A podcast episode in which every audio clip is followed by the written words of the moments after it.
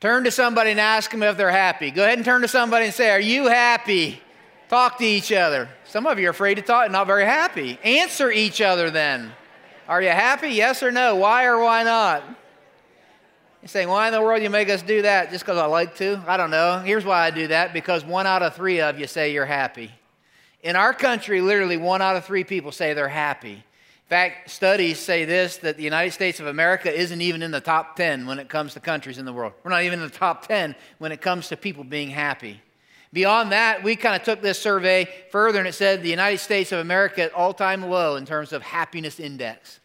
Seems like happiness is in short supply. We said, well, if it's an all time low in our country, might be good to know where to live, right? And so last week we said if you want to be around some happy people in our country, you might want to move to Minnesota, right? That's where the happiest people in the United States of America live, in Minnesota. I have no idea why. That's just what the study said, right? But here's what we know that we all want to be happy, and very few of us experience it. And we would say this that some of us that experience it, maybe we're lying about it, or maybe happiness for us is something that we have one minute and can't get a hold of the next, right? It flees from us pretty quickly. That's why we're having this conversation. Seems like a pretty relevant conversation for us to have. And what surprised some of you last week was this is that when you look at Jesus, he's a preacher, right? His very first recorded sermon, the beginning of that sermon was all about what it means to be happy. That's interesting, isn't it? It's a very familiar to some of you section of the Bible because it's something called the Be Attitude. Some of you have heard it, right? And why in the world is it called Beatitudes? Because Beatitude is simply Latin for the word blessed, right? And Jesus, in this first section of this sermon, uses the word blessed nine times. And so last week we said, well, we better figure out what it means to be blessed, or some of us learned it blessed, right? We better figure out what in the world that means. And all it means is this is to be happy or blissful. It's this deep sense of satisfaction and contentment that is somehow independent of external circumstances. It's like this deep peace, this deep satisfaction that isn't dependent on everything going right around me. I don't know about you, that sounds pretty good to me, right? And so Jesus is going to preach this first part of his sermon, and he's going to use that word nine times. And so we're going to lean in and say, okay, I'm wondering what in the world the secret is to being happy or blessed according to Pastor Jesus, according to the preacher Jesus. And so last week we just started, right? We said he's going to take these nine statements and he's going to thread them together like a pearl necklace. They all go together. We're ripping them apart so we can put them back together at the end, right? And so last week we just looked at this. Blessed are the poor in spirit. Why? Theirs is the kingdom of heaven. Here's the way we learned it. You ought to go listen to it if you weren't here. Simply this Jesus saying this. He's saying, Happy are those who are poor spiritual beggars. That's what he's saying. The word that he uses is very graphic, descriptive. Happy are the poor spiritual beggars. Why? Because only poor spiritual beggars, remember this, will enter the kingdom of heaven. And only poor spiritual beggars will experience the happiness of the kingdom of heaven. Why? Because only poor spiritual beggars have their life in a posture where they can receive from the king. That's the point. It, literally, a poor spiritual beggar says, If I don't have somebody to have mercy on me and fill these empty hands, this empty life, I'm going to die. That's what it means to be a poor spiritual beggar. And so Jesus, we said last week, is the king, and he wants to fill those empty hands. We got to realize there's nothing in them. We got to stick those hands out, and that's the way we enter the kingdom. That's the way we have a relationship with God, because that's the only way we can understand what it means for him to pay my debt.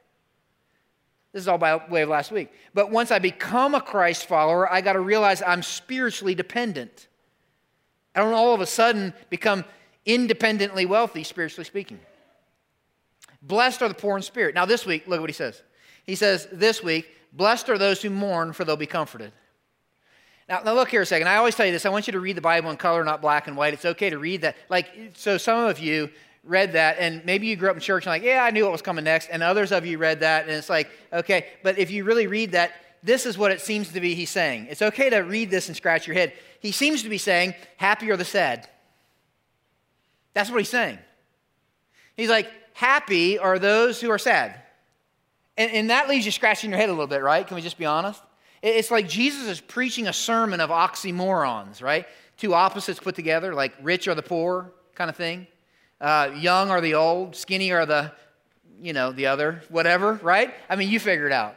Right? It's like he's putting together these oxymorons and he's saying, here's what it means to be happy. And so he says, blessed are those who mourn. We got to rip it apart, put it back together. We got to do this. You got to go here with me because my fear is you're going to read it in black and white and it's going to lose its color. I want to put color to it. Can we do that? He says, blessed, I fly, but blessed are those who mourn. I want you to know this. That in the, the language that he says this, which is Greek, you can forget that, but there would have been nine whoops, that's eight, nine different words he could have chose for mourn or grieve. Nine. Like that's a lot, right? Blessed are those who mourn or grieve. He, he, had, he could have chose one of nine words. Now, look here a second. Can I tell you there's something comforting about that to me? If you're new to the Bible, not the purpose of today's sermon, but if you're new to the Bible, here's what's comforting to me is when you read the Bible, the Bible is real about pain and sadness and disappointment. So if you're new to the Bible, let me just tell you that.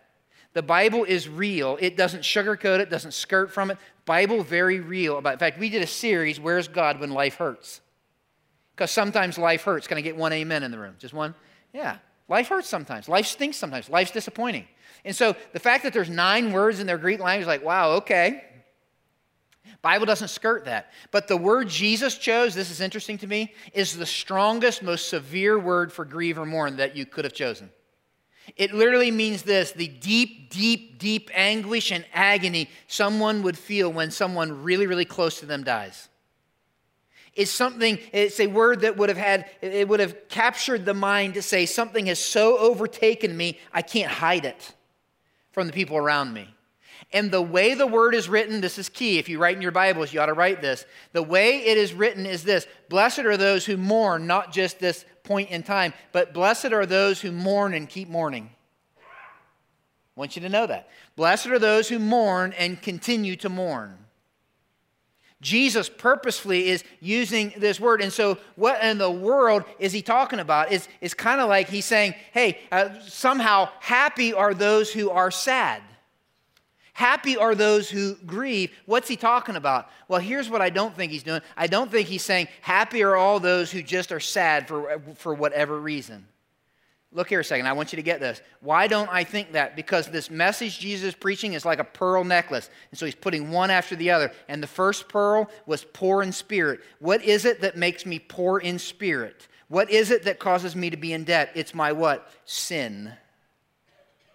And so I think what Jesus is saying is blessed or happy are those who mourn over what God mourns over. What does God mourn over? He mourns over sin. So we can read it this way Blessed or happy are those who mourn and continue to mourn over sin. That's what Jesus is saying. Why are they blessed? Because they'll be comforted. We've got to rip it apart, put it back together. I want you to see this. So he's saying, Happy are those who mourn and continue mourning over sin why? Because they'll be comforted. You're saying, well, what does that word comforted mean? Well, it comes from a Greek word. You can forget this, but it comes from a, I like to tell you this so you know I'm not making this up. It comes from a Greek word, parakaleo. Everybody say it out loud with me. Ready? Parakaleo. Go impress somebody today, okay? But, but here's what it means to come alongside and to bring comfort. But here's why I made you say it out loud because it sounds like another word you find in the New Testament in the Greek that is paraclete, parakaleo. They're from the same word. And paraclete, you have any idea what that's attached to? Jesus used it when he was describing the Holy Spirit. He said the Holy Spirit is the paraclete, he is the comforter. You see, when Jesus was describing the Holy Spirit that resides in everybody who says yes to Jesus, the Holy Spirit has two main functions when Jesus was describing to convict of sin and to bring comfort to the life of the believer to convict of sin, to bring comfort. It's as though Jesus in this sermon is saying if you want to experience the comfort that leads to happiness, it begins with mourning over your sin. If you want to experience this deep inner peace that only the Holy Spirit can bring, it begins with grieving over your sin. Everybody, look here a second. I just want to talk to you. I love you guys. I've been praying all morning, all week actually. I've agonized over this sermon. Can I just be honest about that? Agonized over this sermon. I think this morning is going to be a little different. Can we, can we deal with that? So if you're new, you might feel a little different tone in here. If you're somebody who comes all the time, like, wow, this feels a little different, right? I think it's going to be a little different. I don't got tons of funny stories this morning, right? Uh, like, I don't think the conversation lends itself to that. I, and I also believe this, guys, that there's no shortcut. We got to talk about this. We got to talk about what it means to mourn and grieve over our sin. You know why? Because it's not natural. Stay with me on this. Let's just be honest in this room. For the next 30 minutes, let's be honest. Our culture does not naturally mourn over sin. Our culture does not naturally, we might mourn over the results and impact of sin that we see, but we don't naturally mourn over sin. Think about it. We live in a culture that is addicted to fun and entertainment, right? We're, we live in a culture that's addicted to fun, and we live in a make me laugh culture. And so our culture doesn't naturally mourn over sin. Can we be honest? Let's just be honest, right? Let's quit playing games. Let's just be honest. The reason we don't naturally mourn over sin, can we just be honest about this? Sin sells. Sin sells records, makes good songs. Sin makes these juicy movie plots, makes for a good book, right? Sin provides lots of material for late night TV. Sin sells. And there's this sense to which, in this culture in which we live, Jesus comes and says, Hey, listen, happiness begins with mourning over your sin. It feels counterintuitive, but at minimum, it's countercultural. Can we just say it this way? Jesus sounds like a real downer. He sounds like a real downer. It's like, Jesus, I don't know that you're going to fit that well. And yet, in this culture, this make me laugh culture, this culture that's addicted to fun, this culture that's addicted to entertainment, might I remind you, one out of three of us say we're happy. Like something's missing. And so I want to lean into what Jesus is saying. But listen, listen, look here. Some of you grew up in church. Can I just share a dirty little secret? And that's this that in church, we can be really, really hard on culture. Come on. Some of you are like uncomfortable, like, where's he going to go with this, right? We can. It's like, oh, Hollywood and them people out there and them and that and culture and that and the world. And, and can I tell you something? The reason we got to have this conversation is not only it's not natural for our culture to mourn sin, stay with me, but it's not natural in the 21st century for the church to mourn sin and to grieve over sin. I just want to say it and put it out there and let it waft a little bit but it's true. In the 21st century, there's one of two ways that churches deal with sin. The predominant way, the way that's gaining steam, is this we quit talking about it. You know why? It's not cool, it's not palatable, it's not relevant, it doesn't draw crowds. So you quit talking about sin. It's like, oh, I don't want to offend anybody, right? Yet we all know it's like present. We all know it's there, we just don't talk about it, right? And so we just quit talking about it. But, but, but then there's other churches, that's all they talk about. But they talk about it this way they talk about it in a way that condemns them sinners, criticizes them sinners. And so churches today aren't naturally mourning over sin. We either have quit talking about it or we talk about it in a condemning on our spiritual high horse kind of way. And you know what happens? Stay with me. You know what happens in churches that either quit or condemn? In those churches, you know what happens with sin which is present? They cover it up. Because it's more important for me to impress you with my image than to be real and honest about what we all know is present. You see, it's not natural for culture, it's not natural for the church, it's not natural for us as individuals. Let's just be real about that, right? It's not natural. In fact, very early, it doesn't take us long to learn ways to navigate sin. I mean, there's all kinds of ways we navigate sin. I put a couple on the screen. First is this we hide or deny it, right? We figure out how to deal with sin that way. We hide or deny the fact that there's sin. And, and, and here's the crazy thing. Can we just say this? No one teaches us how to do this. Like, we come out the womb knowing how to do this, right? Like, my earliest memory, I, I, I was almost sure I shared this a couple months ago, but people were telling me I didn't. But I remember when this happened to me in kindergarten. Like, I, I remember I loved my teacher. Uh, Miss Appleman was her name. I loved her, right? I mean, she was incredible. But I remember the day she turned her back to the class. And I, for whatever reason, I don't know if a demon possessed me or what took place, but, but you may not know that, but I'm a really good whistler. And she turned her back to the class and gave me an opportunity to do what? Whistle. I'm not sure exactly what I whistled. Did this my, something like that? I don't know, but I, I let out a robust whistle. And she spun around, and I'm like, right row, you know? And I knew it was a bad day. And she said, Who whistled? Guess what I did? I went, Shh. no eye contact, right? And I'm sitting there and I'm like, Oh, Lord, I hope somebody didn't see me do it. And I hope if they did, they don't tell on me. And I remember she could not get anybody to confess. And I sure shooting wasn't gonna. And so I don't know what possessed her to do this. To this day, I don't understand it, but this is what she did. I remember it like it was yesterday. I think I feel guilty about it. But she stood us in front of the class, all of us, all 20 students. And she said, If you won't confess, I'm to find out who whistled. And she made us one by one whistle. No lie. This truly happened. I'm damaged. I need counseling. But she went down the list, down the row. And I remember Sally stood right here and she's like, like that. Like, that doesn't sound like the right one. Festus is over here. She came to me. I remember clearly. I think I am guilty. I remember her looking at me, Danny, it's your turn. And this is what I did. I went, I can't whistle, is what I said to her. she said, Sit down. Festus, your turn. He whistled. Sounds like the right whistle. Festus got in trouble for my whistling. Who taught me how to do that? Nobody. I just didn't want to get in trouble. See, you're judging me. We do it all the time, don't we? We blame others for our sin. That's the way this whole story of God kind of started out. Adam blamed who? Eve. Eve blamed who? The serpent. Oh, by the way, God, the serpent you made. right? So it just becomes easier to say, hey, I wouldn't have lost my temper if my wife wasn't snagging me so much, right? We blame others for what it is that we do. Not only that, we minimize it. At least I didn't kill anybody, right? At least I didn't commit a crime. Beyond minimalizing it, we rationalize it. We begin to think, I didn't have any other choice. I had to get out of a bad situation. Beyond that, we compare it. It's not as bad as what this guy does or that guy does. And here's what's common in 21st century we normalize it. Everybody's doing it.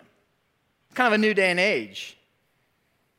It, I mean, it, it's just kind of the, the, the new right, so to speak. Whatever the case, wherever you find yourself in there, here's what I know. We have found ways in our culture to navigate sin, and into that, Jesus comes and he says this.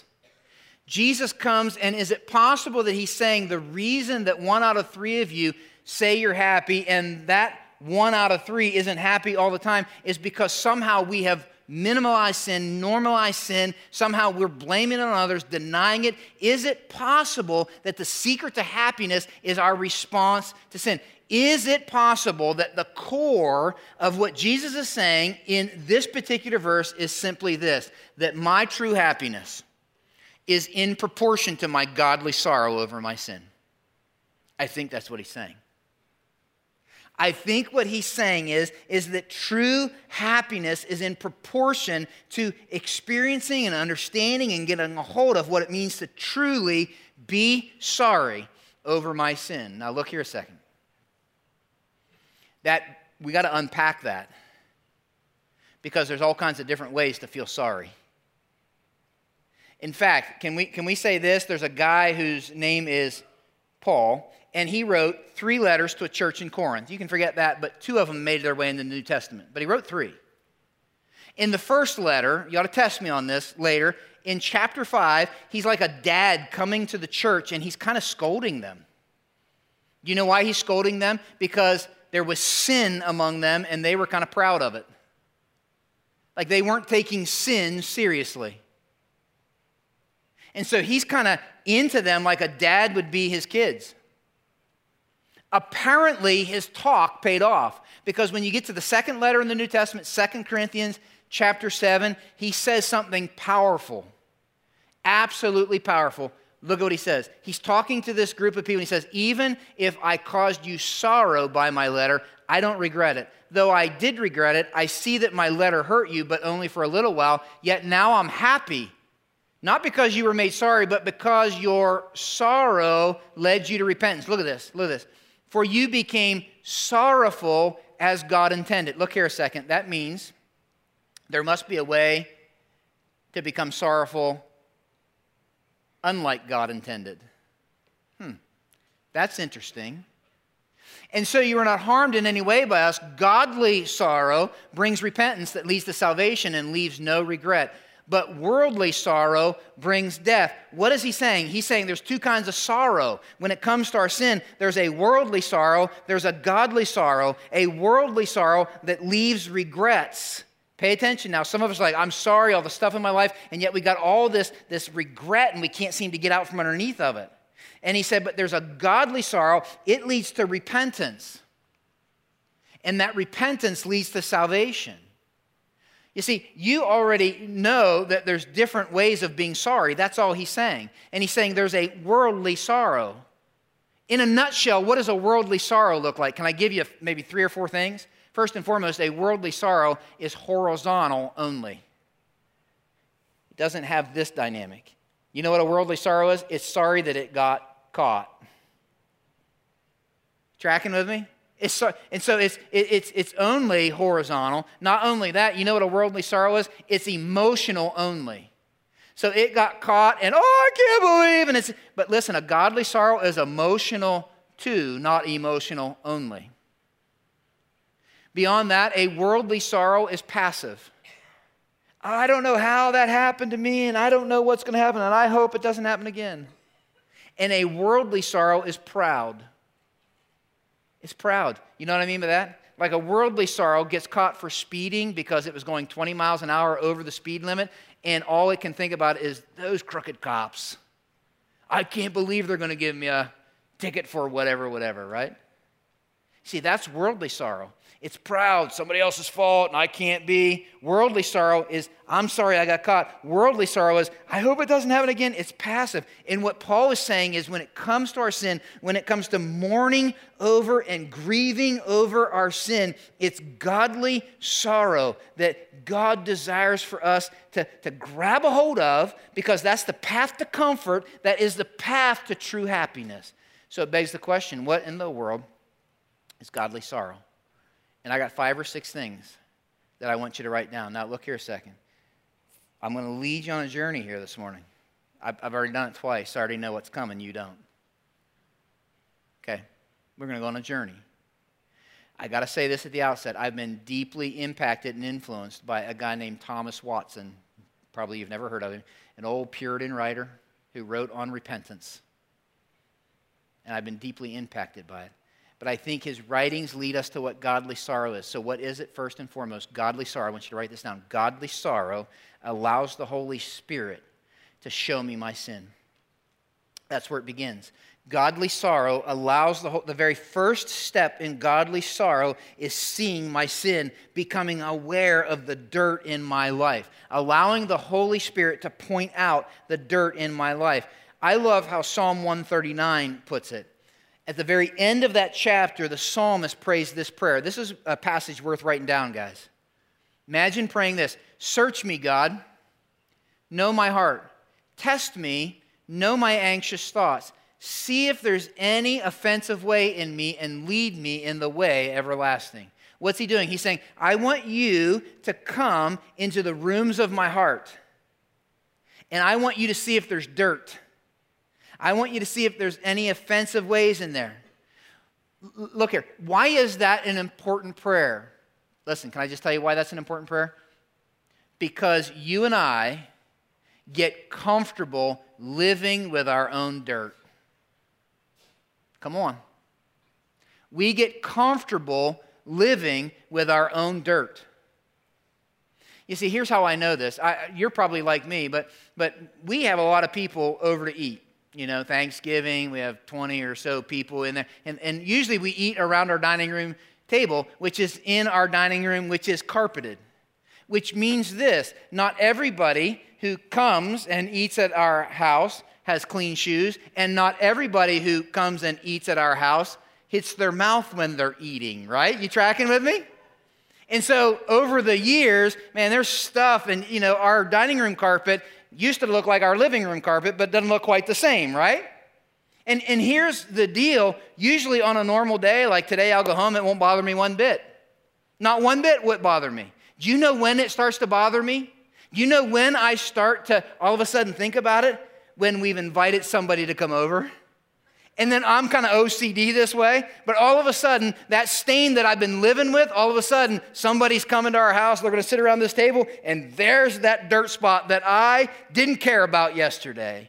You see, here's what he's saying I wanna invite the Holy Spirit in because I get comfortable with my own dirt. I get comfortable with it, I live with it. And so the preacher Isaiah said it this way He said, Okay, come, come on in, and, and, and now let us reason together let us reason together, says the Lord. Though your sins are like scarlet, they shall be as white as snow. Though they are red like crimson, they shall be as wool. I want you to stay with me on this. The words I have in bold, let us reason together. Some of you grew up knowing this verse. Here's what it means let's have a discussion till we come to an agreement. That's what it means. Let's discuss this till you come to an agreement. See, it makes me think of a story I heard by a pastor. His name was Pastor Morris. And he was telling this story about a friend of his that owned a carpet cleaning company. And he had trouble finding some good help, but he, he brought in this young, this young boy who was going to be a carpet cleaner for him. And so they had a house. They were supposed to clean all the carpets, and he set the boy loose, and he said, I'll be back when you're done. The boy got done cleaning all the carpets. The boss came in, and the boss did what the boss normally did. He walked through the house to see how the carpet cleaning went, right? As the boss walked through the house, he found a spot, a pretty good sized spot that had apparently been missed. Maybe the kid just got in a hurry, maybe, I don't know. But it was a big old spot of dirt. And so what the boss did was this stay with me on this. He called the kid and he said, Why don't you come on in here and come into this room? And when the kid came into that room, the boss stood right here at the edge of that dirt spot and he said, Why don't you stand there? He had the boy stand here. There's a big dirt spot in between them. And he says to the boy, he says, Look down. The boy looks down and he says, What do you see? And the boy looks down. He looks back at him. He says, I see dirt in the carpet. And this is what the boss said. He said, Great. Now we can work together. You see, here's the point. The point is that when I invite the Holy Spirit into my life, that's exactly what He does. Because the boss the boss, after that encounter, went back out to his truck, began to write the invoice. And it was at that moment he almost felt and could sense that it was at that moment the Holy Spirit brought back to his mind and almost stood in front of him and brought back to his mind a conversation that he had that morning with his wife. And it was almost as though the Holy Spirit said to that man, Hey, look down, what do you see? And that man at that moment realized that that morning he had been short with his wife, dismissive, rude to his wife.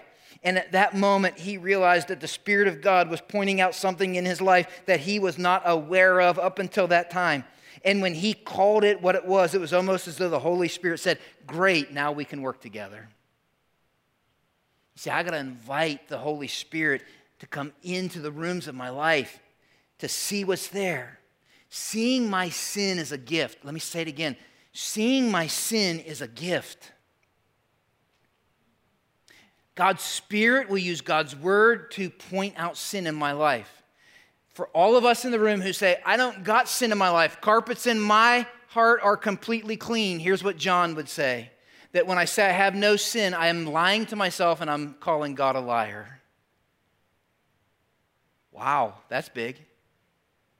You see, when I hear a sermon, read a part of Scripture, and it begins to expose a motive, an attitude, an action that somehow has dirt in it, that is the beginning of blessing.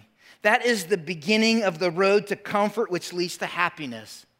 Godly sorrow allows the Holy Spirit to show me my sin, but it leads to this. Godly sorrow then agonizes with the Holy Spirit over my sin. I want you to write it down. I think we miss this many times. He shows me my sin, and then as I stand there in his presence, my sin looks different. My sin, my sin looks different in the presence of a holy God. Can we just say it this way? That my pride, my pride looks different when I'm standing in front of a holy God. My selfishness looks different when I'm standing in front of a holy God. My, my, my complaining spirit, my lustful thoughts look different when I'm standing in front of a holy God. You tracking with me? My self righteous attitude looks different standing in front of a holy God. You see, here's the deal. When I stand in front of God, all of a sudden my sin looks different. That same preacher, Isaiah, had the chance to stand in front of a holy God. And when he stood in front, understood he's standing in front of a holy God, here's what the preacher Isaiah said He said, Woe is me, I'm ruined. It's like all of a sudden, what, what's easy to minimalize and gloss over, all of a sudden I see it for what it is. All of a sudden I realize the depth of my sin. Listen close. If, if somehow standing in front of God doesn't change the way I see my sin, look here a second, my God is too small. Somehow, if it doesn't change the way that I see my sin, my God is too small. I don't know if you knew this or not. Did you know that you could grieve the Holy Spirit? Did you know that? Like, like the Bible is clear, you, can, you and I can grieve the Holy Spirit. Here's what it says Ephesians 4 Don't grieve the Holy Spirit of God, with whom you're sealed for the day of redemption. Well, what is it that causes me to grieve the Holy Spirit? Well, that verse is found in a zip code, in a neighborhood. And it's interesting to look what's around that verse. Look at what's right before it. Put off falsehood. Why? It grieves the Holy Spirit. Put off anger that leads to sin. Why? It Grieves the Holy Spirit. Don't give the devil a foothold. Anyone who's stealing must steal no longer, but must work. Don't let any unwholesome talk come out of your mouths, only that which builds up others. Look what's behind the verse.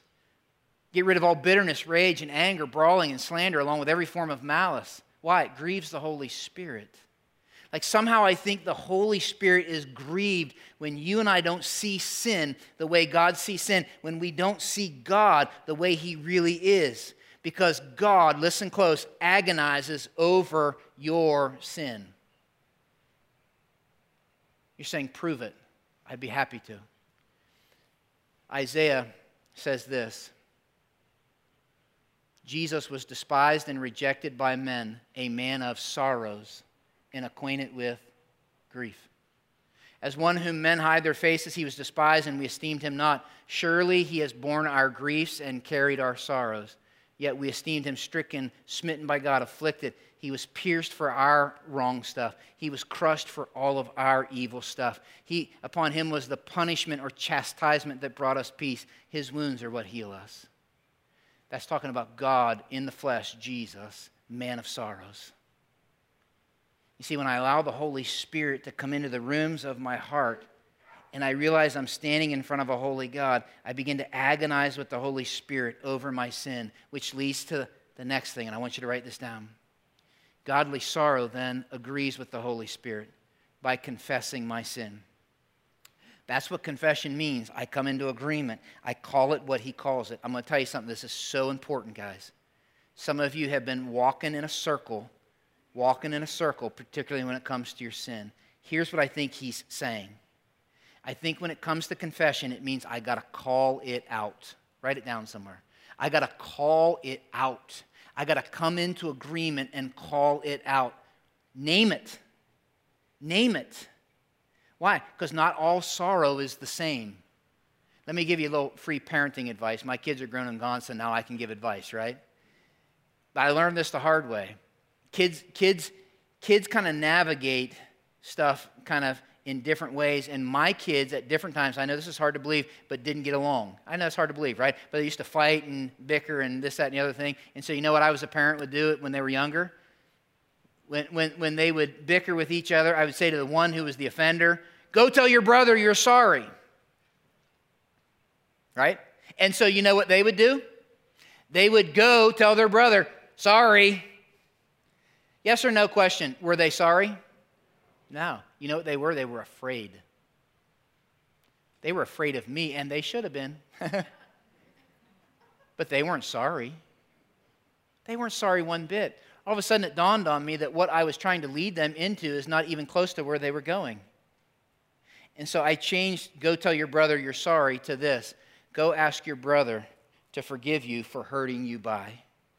Will you forgive me for hurting you by ignoring you? Will you forgive me for hurting you by saying something mean about you? Will you forgive me for you fill in the blank? You see, here's the deal. When it comes to God, here's what happens. You do it, I do it, we've all done it. We get to the end of the day. Sorry, God, for whatever I did that was wrong throughout the day. Are we sorry? Yes or no?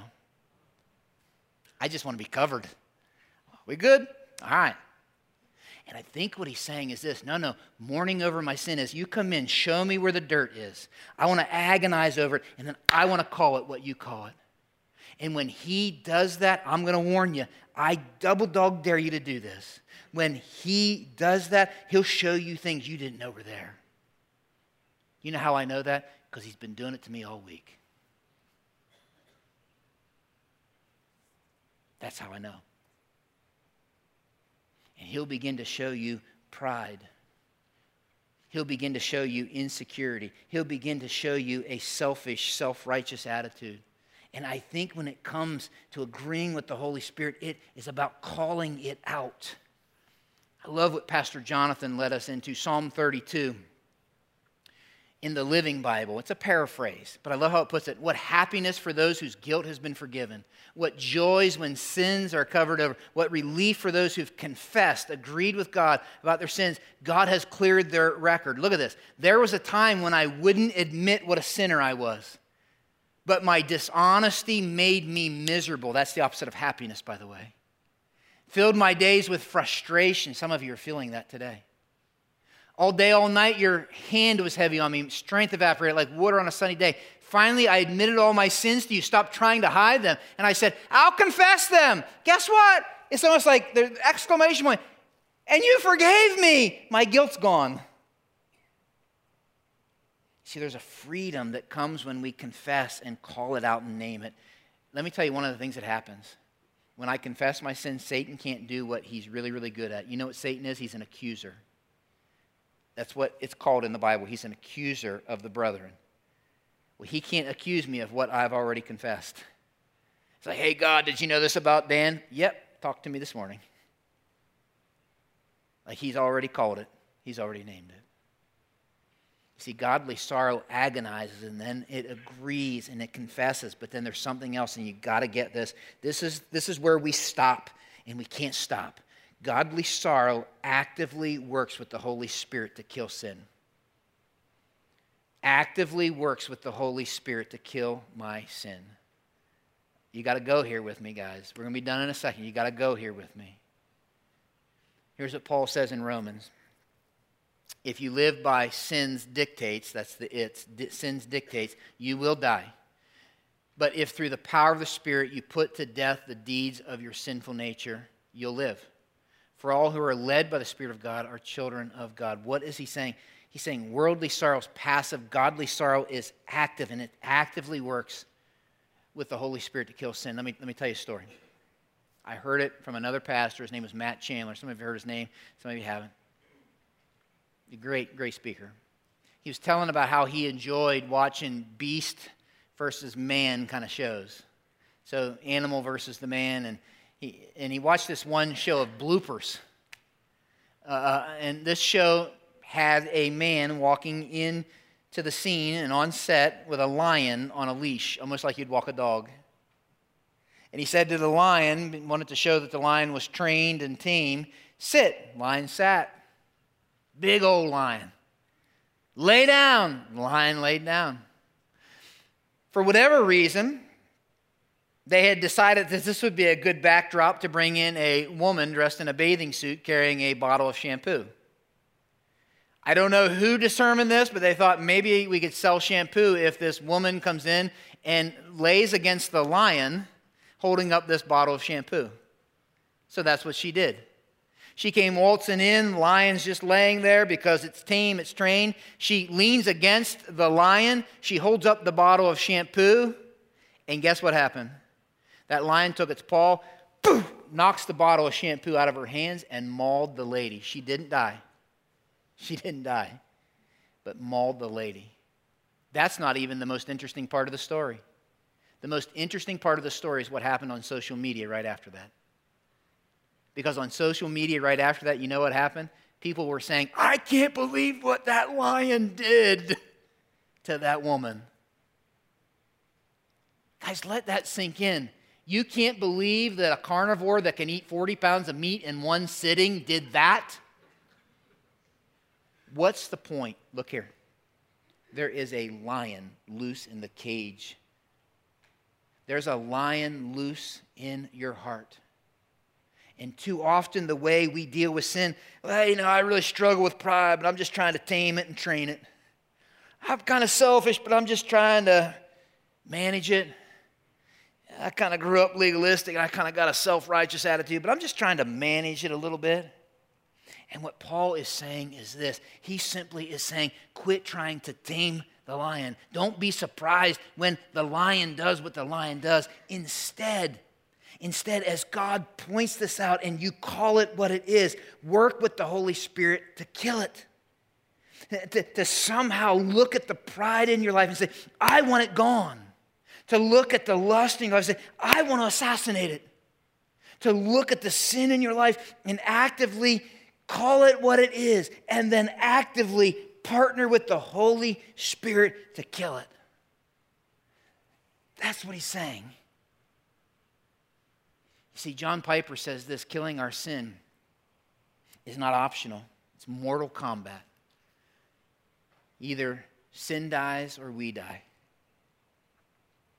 So, godly sorrow somehow says, I'm going to actively work with the Spirit of God to call it what it is. I'm done sugarcoating it, and then I'm going to work with the Spirit of God to kill it. But it doesn't stop there, praise God. The last step is this godly sorrow aligns aligns its life with the Holy Spirit to walk away from sin.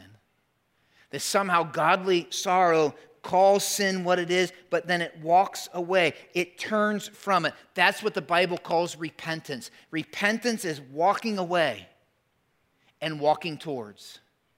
Hear me say that. You cannot just walk away from sin, you got to walk towards something because if you don't walk to something and just from something, you're going to end up right back what you walked from. And so, what he's saying is that somehow godly sorrow repents and walks away from sin. I got, I got to correct some of your understanding because it, yours is like mine. I grew up, some of you grew up in church, and when I heard people use the word repent, here's what I thought angry old preacher yelling at me.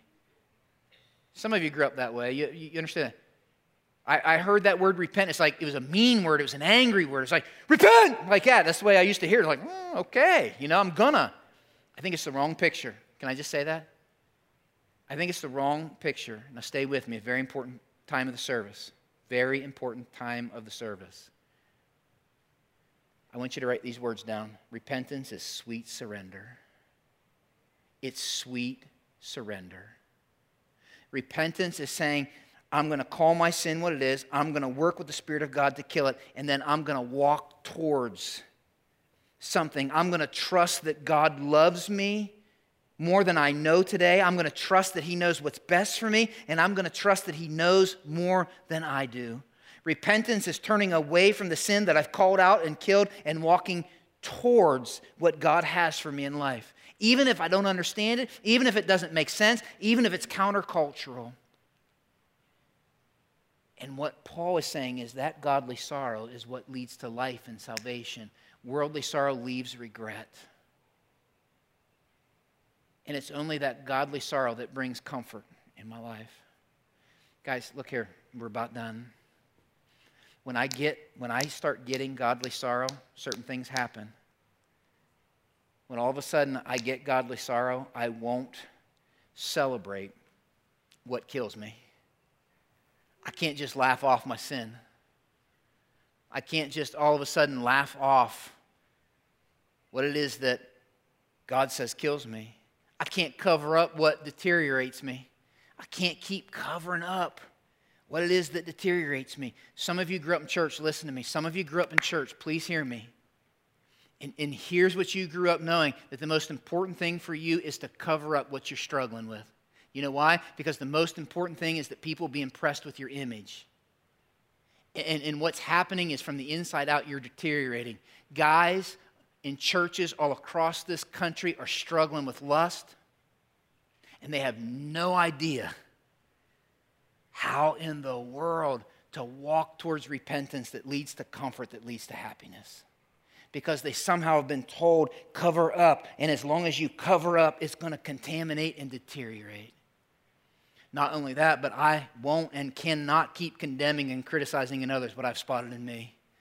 Paraphrase When I get godly sorrow, I'll get off my spiritual high horse. Can we just say it that way?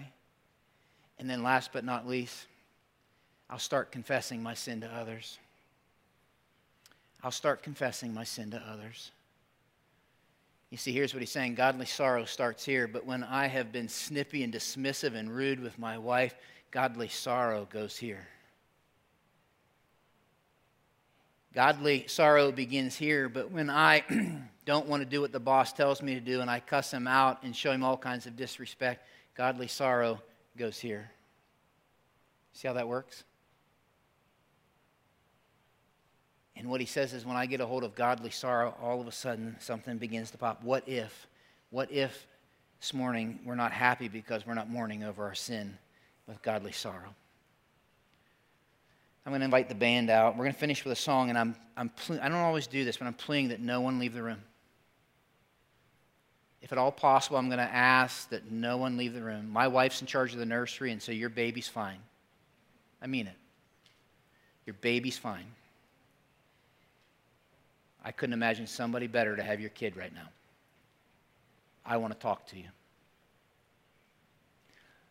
What is it this morning that God is calling you to? My biggest fear is that I'll preach this sermon, you'll leave, go home, and see how your brackets are doing and forget about everything I've said. What's God calling you to?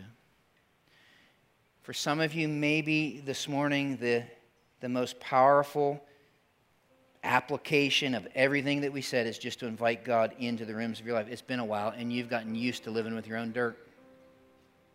Then I'm going to ask you to do that as we sing this song. I'm going to ask you to sit there as they sing this song and say, God, come on in. Show me. Show me the dirt. Show me the stuff I've been walking on. I got used to it. For others of you, I want you to to sit there as we sing this song and maybe He showed you the dirt. But maybe it's been a while since you've seen your dirt in the presence of a holy God. And maybe this morning is the morning where you look at that dirt different because of who He is. And you realize that the one who is the man of sorrows is standing on the other side of that patch. For some of you, maybe, maybe you feel that agon, agony in your heart. But maybe this morning is the morning you start calling it out. God, I am so sarcastic with everyone because when I let you show me what's in there, I'm really insecure because I'm afraid because I don't really trust you. God, it really is hard for me when they get ahead. And I work hard and nobody recognizes me. When I look at it, God, there's pride in there. I'm an arrogant person. God, when I look at my neighbors and the stuff they do, it's crazy. Yet, when I let you come in and look at the carpet in my heart, oh my goodness, I am so self righteous. Maybe this morning's the morning you just start calling it out. For some of you, maybe this morning's the morning you begin to work with the Holy Spirit and say, I'm done. I'm done trying to train my pride. I'm done trying to tame my selfishness. I'm done trying to manage my lust. And God, I want to work with you to kill it. I'm going to invite people into my life. I'm going to invite people to hold me accountable. I'm going to work with you to kill what's alive in me because it keeps mauling me, it keeps, keeps eating me alive. For some of you, maybe it's going from that process and saying, I'm going to align my life with you. It begs the question what produces godly sorrow? What is it that produces it? Guilt? Is it guilt? Not on your life. It's an Old Testament passage, Zechariah chapter 12. Look at this. I'll pour out in the house of David and on the inhabitants of Jerusalem spirit of grace, supplication. And they'll look on me, that's Jesus whom they've pierced. Yes, they'll mourn for him as one mourns for his only son, and grieve for him as one grieves for a firstborn. Look here, guys. What if we grieved over our sin just as though someone died? Because the truth of the matter is, somebody did. Jesus came and was pierced for my sin. See, the secret is this is my godly sorrow is produced by his grace. And that's what brings us comfort. Grace produces what guilt never could, guys. And somehow when I align my life with him, it always takes me to the base of an old crooked wooden cross. And that's where the power of grace and the comfort of forgiveness is found. So, God, across this room, every head bowed, every eye closed, every head bowed, just, just please honor that this morning. I'm going to ask you not to waste this moment. I'm going to ask you not to waste this time. I'm going to ask you to begin talking to God. Maybe invite Him into the rooms of your life. Maybe this morning you begin the process of repentance which comes with godly sorrow that leads to comfort that somehow takes us to true happiness in our life.